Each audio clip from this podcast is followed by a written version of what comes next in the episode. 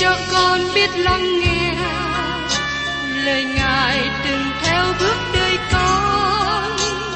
Xin cho con biết sẵn sàng chờ đợi và vẫn nghe theo chúa.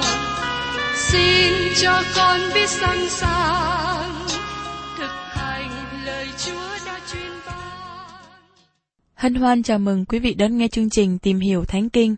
Đây là một chương trình học kinh thánh liên tục và hệ thống trong thời gian 5 năm. Chúng ta sẽ lần lượt khảo sát từ sáng thế ký cho đến khải huyền. Mục sư tiến sĩ McGee là người được Chúa dùng để sáng lập và thực hiện chương trình này. Ông tin rằng lời của Đức Chúa Trời có khả năng đáp ứng mọi nhu cầu cho tất cả mọi người trên thế giới, không phân biệt chủng tộc, văn hóa, trình độ tuổi tác hay phái tính. Ước mong quý vị theo dõi liên tục và giới thiệu cho thân nhân bạn hữu cùng đón nghe. Kính chào quý vị và các bạn. Cảm ơn quý vị và các bạn đã tiếp tục theo dõi chương trình Tìm hiểu Thánh Kinh. Chúng ta đang tìm hiểu về sách châm ngôn. Trong sách châm ngôn đề cập đến người trẻ đã vào trường khôn ngoan và đang tiếp tục học. Tôi mong muốn rằng tất cả chúng ta cùng đến ủng hộ người trẻ này và học những lẽ thật thuộc linh từ các lời châm ngôn. Hôm nay, mời các bạn cùng xem tiếp trong châm ngôn đoạn 18, câu 1. Kẻ nào ở riêng cách, tìm chính mình ưa thích, nó cãi cọ với những sự khôn ngoan thật. Có một lời dịch khác làm câu này dễ hiểu hơn. Người tách biệt riêng chính mình, tìm kiếm dục vọng riêng, nó chống nghịch với sự khôn ngoan. Tại đây chúng ta thấy sự quan trọng của đề tài phân rẽ, tách biệt. Có một sự phân chia lớn trong gia đình nhân loại giữa người được cứu rỗi và người hư mất. Đức Chúa Trời thấy sự phân chia này, nhưng Đức Chúa Trời không có phân chia về màu da, dù con người có da trắng, da đen, da vàng hay da đỏ. Kinh Thánh nói về sự phân chia của người được cứu rỗi và người hư mất. Như được chép trong sách Corinto thứ nhì đoạn 6 câu 17. Bởi vậy Chúa phán rằng, hãy ra khỏi giữa chúng nó, hãy phân rẽ ra khỏi chúng nó, đừng đá động đến đồ ô uế, thì ta sẽ tiếp nhận các người. Đức Chúa Trời nói rõ rằng dân sự của Ngài phải cách biệt với sự ô uế. Ngài đề cập đặc biệt đến sự tách biệt khỏi việc thờ hình tượng, khỏi tình dục bậy bạ, khỏi những lời nói dơ bẩn của những người chưa được cứu. Cần tách biệt ra khỏi những điều này. Việc tách riêng thật sự là tách riêng chính mình khỏi điều ác. Đó là điều quan trọng chúng ta cần nên làm. Nhưng rất tiếc, có một số người đã được cứu rỗi và nhấn mạnh đến việc tách biệt sai lầm. Họ lập lên những điều luật riêng mà nó không có trong Kinh Thánh. Họ lập lên từng nhóm riêng và họ tách biệt với những người tin Chúa. Họ cảm nghĩ rằng mình đặc biệt hơn trước mặt Đức Chúa Trời. Họ nghĩ rằng mình vượt trội hơn. Trong khi đó, thật sự không có phải như thế. Họ phô trương các việc làm của xác thịt trong đời sống. Đó là sự tách biệt sai. Có một nhóm tách biệt khác nữa giữa những người chưa được cứu rỗi. Và chúng ta thấy đó là những gì mà câu trăm con này đề cập đến. Những người này biệt riêng chính mình cho dục vọng riêng tư. Họ khước từ lắng nghe những điều khôn ngoan. Thánh Jude đã nói về họ là những người bỏ đạo. Ở trong sách Jude, đoạn 1 câu 19. Ấy, chính chúng nó là kẻ gây nên phe đảng thuộc về tánh xác thịt, không có đức thánh linh. Họ rút khỏi các nhóm khác và những người có thể quở trách họ. Họ thành lập một nhóm riêng và trở nên ghen ghét. Họ tách biệt với lẽ thật. Họ gây nhiều sự đau buồn cho những người xung quanh. Và tiếp đến, chúng ta cùng xem trong trong ngôn đoạn 18 câu 2. Kẻ ngu muội không ưa thích sự thông sáng, nhưng chỉ muốn lòng nó được bày tỏ ra. Tôi tin rằng các bạn không muốn trở thành người ngu dại, nhưng đôi khi chúng ta là những người ngu dại mà không biết, không nhận. Họ lại phô bày sự ngu dại của mình cho người khác thấy nữa. Người Việt chúng ta có câu nói rằng, tốt khoe, xấu che. Nhưng rất tiếc có nhiều người làm điều ngược lại. Họ khoe cái ngu của mình. Và trong trong ngôn, đoạn 18 câu 3. Khi kẻ gian ác đến sự khinh bỉ cũng đến nữa, và sự sỉ nhục đến với điều nhuốc nhơ. Khi một người vui vẻ, đi đâu cũng đem đến nguồn vui cho người khác. Nhưng người gian ác đem đến sự đau buồn và nhuốc nhơ cho những người xung quanh. Và trong trong ngôn, đoạn 18 câu 4, Lời nói của miệng loại người giống như nước sâu, nguồn vực khôn ngoan khác nào cái khe nước chảy. Người thật sự tin Chúa Giêsu được sự ngự trị bởi Đức Thánh Linh. Chúa Giêsu đã đứng trong đền thờ ở Jerusalem khi nước được đổ ra trong lễ liệu tạm. Ngài nói, Nếu người nào khác hãy đến cùng ta mà uống. Kẻ nào tin ta thì sông nước hằng sống chảy từ trong lòng người, y như Kinh Thánh đã chép vậy. Ở trong sách Giăng, đoạn 7, câu 37 đến 38. Sứ đồ Giăng đã giải thích điều này cho chúng ta. Ở trong Giăng, đoạn 7, câu 39. Ngài phán những điều đó chỉ về Đức Thánh Linh mà người nào tin Ngài sẽ nhận lấy. Bởi bây giờ Đức Thánh Linh chưa ban xuống vì Đức Chúa Giêsu chưa được vinh hiển. Con cái của Đức Chúa Trời cần nên học để nói trong quyền năng của Đức Thánh Linh. Đó là điều quan trọng để trình bày lời của Đức Chúa Trời, để nói những việc thuộc về Đức Chúa Trời. Và tiếp đến, chúng ta cùng xem trong sách trong ngôn đoạn 18 câu 5 lấy làm chẳng tốt mà nể vì cả đặng lường gạt người công bình trong việc đoán xét. Xin đừng hòa hiệp với người ác, người vô luật pháp để chống nghịch với người công bình. Điều này cũng áp dụng trong mọi cá nhân, trong một tổ chức hay trong quốc gia. Khi các bạn thấy người làm ác, làm điều ác, thì chúng ta cần phải tránh xa. Và trong trong ngôn đoạn 19, câu 6 đến câu 8, môi kẻ ngu muội vào cuộc tranh cạnh và miệng có chiều sự đánh đập. Miệng kẻ ngu muội là sự bại hoại của nó, môi nó vốn một cái bẫy gài linh hồn của nó. Lời kẻ theo lẻo như vật thực ngon và thấu đến ruột rang.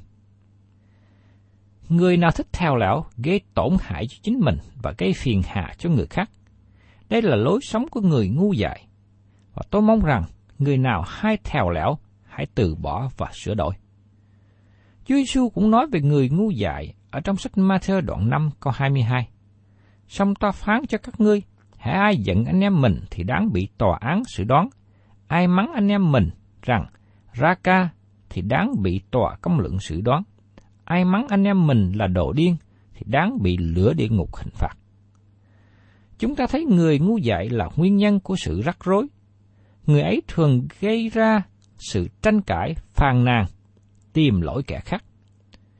Mắt người theo lẻo rất sáng khi nhìn thấy lỗi lầm của người khác, nhưng lại đuôi mù, không thấy lỗi của chính mình.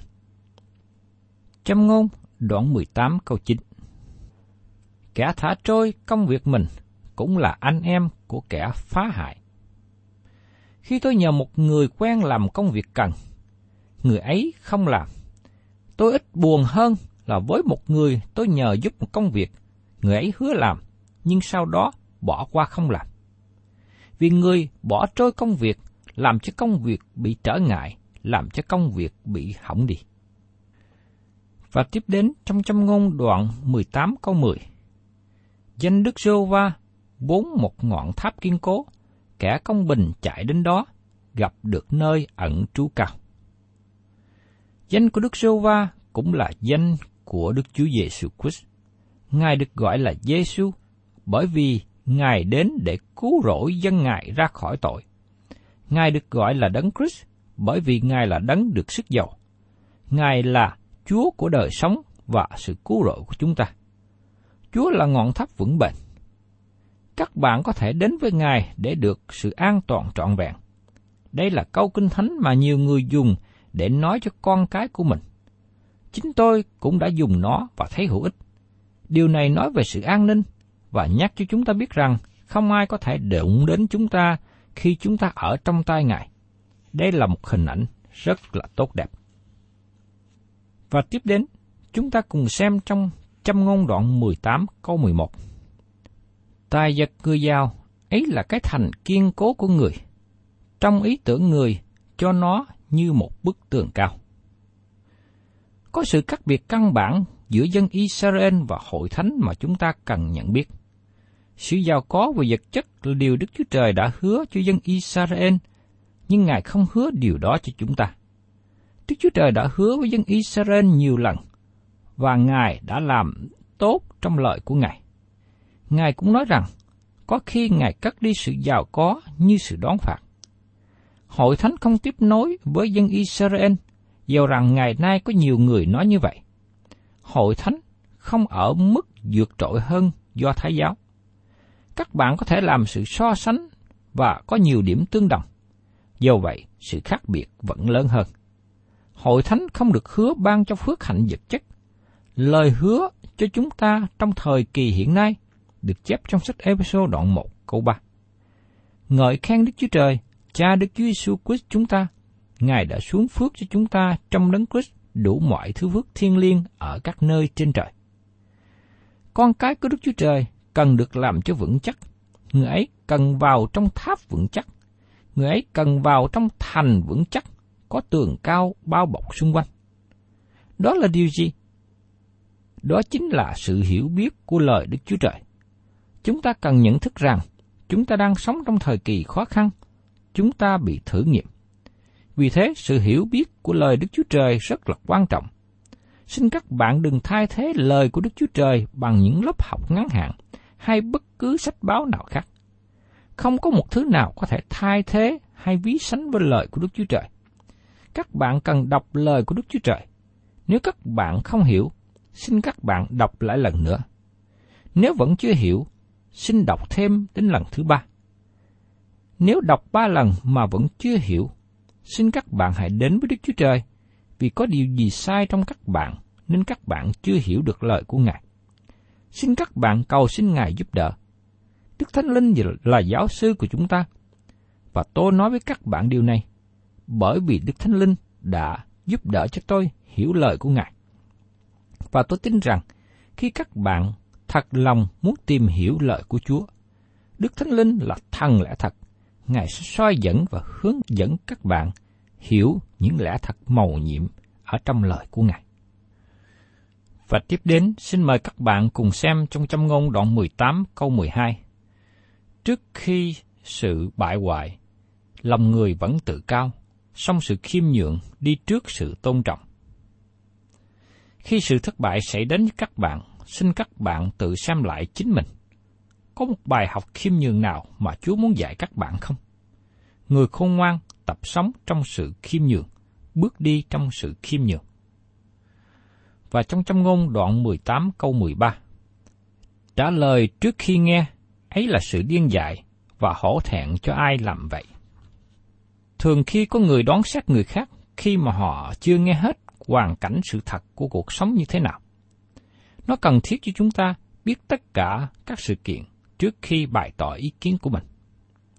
Cho nên một người khôn ngoan là một người chịu nhịn nhục, trầm tĩnh, lắng nghe những người khác trình bày vấn đề, nghe hết những sự kiện trước khi mình bày tỏ ý kiến của mình, trước khi chúng ta có những lời đối đáp trở lại.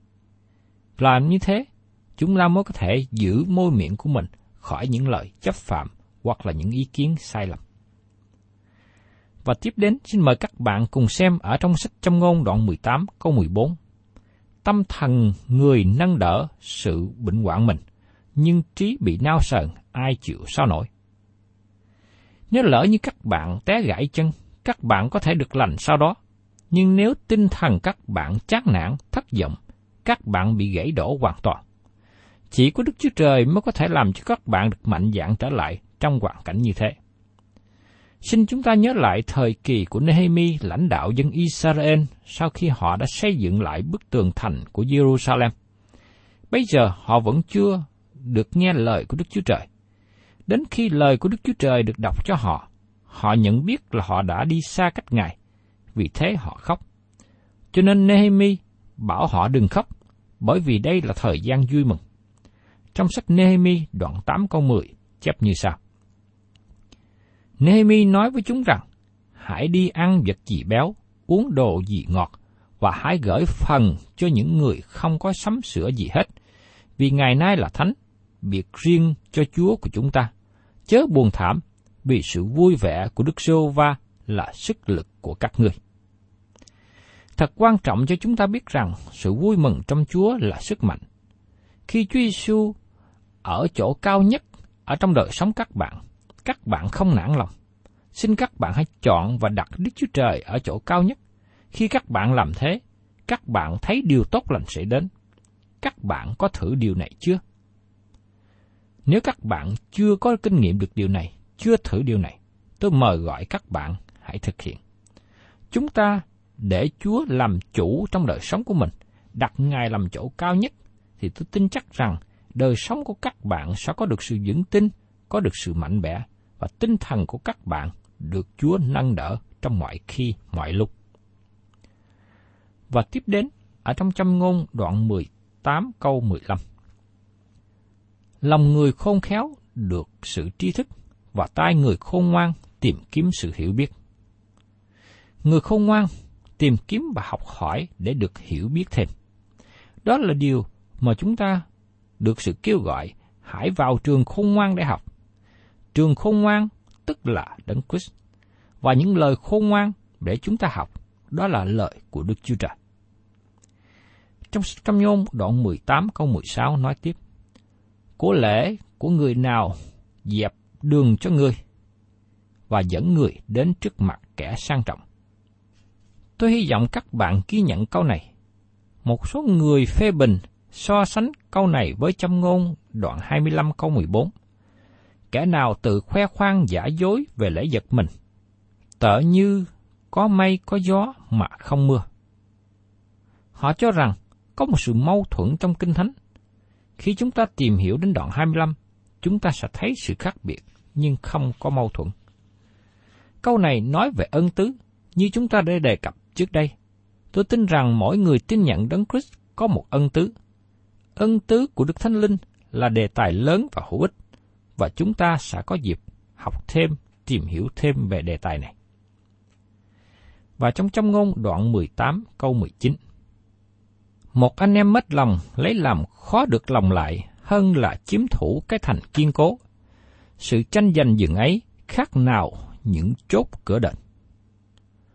Câu cho môn này nhắc nhở chúng ta tránh việc làm mít lòng nhau.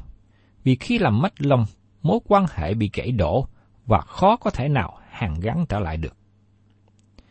Và trong trong ngôn đoạn 18 câu 21 Sống chết ở nơi quyền của lưỡi, kẻ ái mộ nó sẽ ăn bông trái của nó. Xin các bạn cẩn thận và suy nghĩ đến cái lưỡi. Môi lưỡi các bạn có thể dùng để giảng tin lành và đem người khác đến sự sống.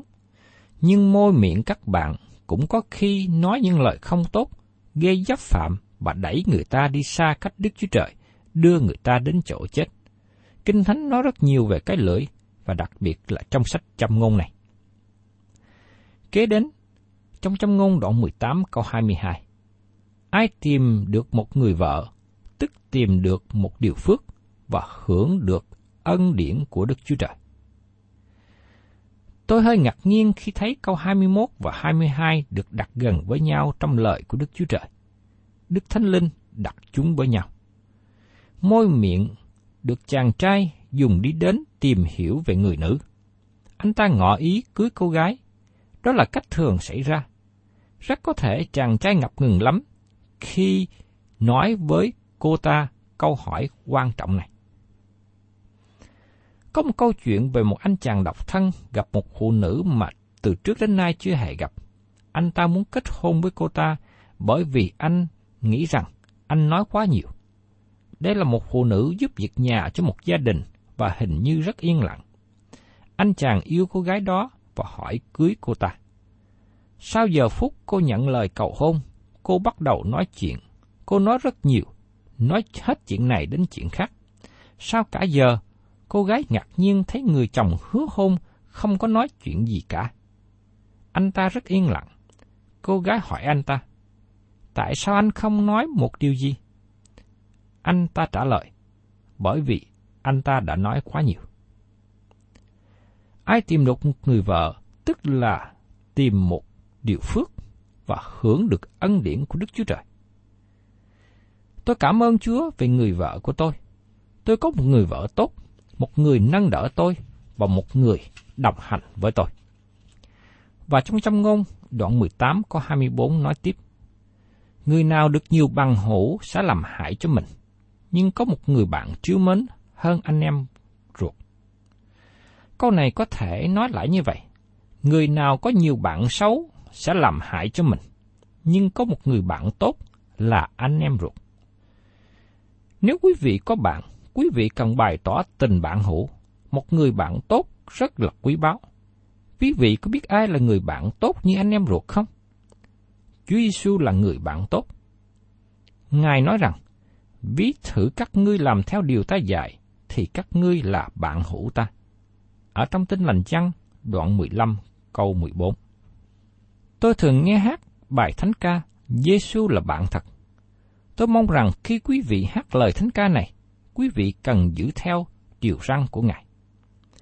Chúa Giêsu là người bạn tốt hơn tất cả, tốt hơn anh em ruột. Ngài là Chúa cứu thế của chúng ta. Ngài yêu chúng ta rất nhiều đến độ chết thai cho chúng ta. Ngài nói rằng, ta thường ở cùng các ngươi luôn cho đến tận thế. Ở trong sách Matthew đoạn 28 câu 20. Và Ngài cũng nói rằng, ta sẽ chẳng lìa ngươi đâu, chẳng bỏ ngươi đâu. Ở trong sách Hebrew đoạn 13 câu 5. Chúa Giêsu có lời hứa với chúng ta ở trong sách Giăng đoạn 14 câu 3. Khi ta đã đi và sắm sẵn cho các ngươi một chỗ rồi, ta sẽ trở lại đem các ngươi đi với ta, hầu cho ta ở đâu thì các ngươi cũng ở đó. Không một điều gì có thể thay đổi lời hứa này. Chúng ta tạ ơn Đức Chúa Trời vì Chúa Giêsu là một người bạn tuyệt vời hơn cả anh em ruột. Các bạn đã có Chúa Giêsu là người bạn hữu của mình chưa?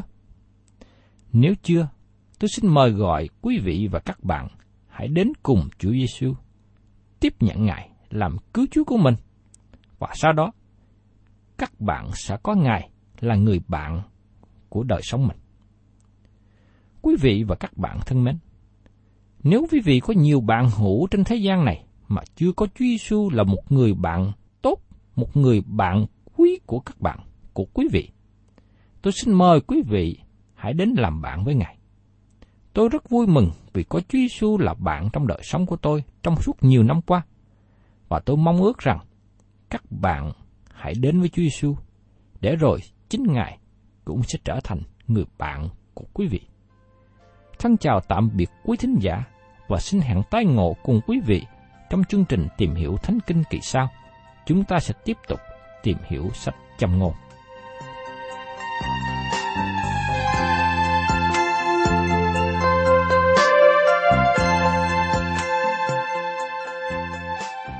Cảm ơn quý vị đã đón nghe chương trình Tìm hiểu Thánh Kinh. Nếu quý vị muốn có loạt bài này, xin liên lạc với chúng tôi theo địa chỉ sẽ được đọc vào cuối chương trình. Kính chào quý thính giả.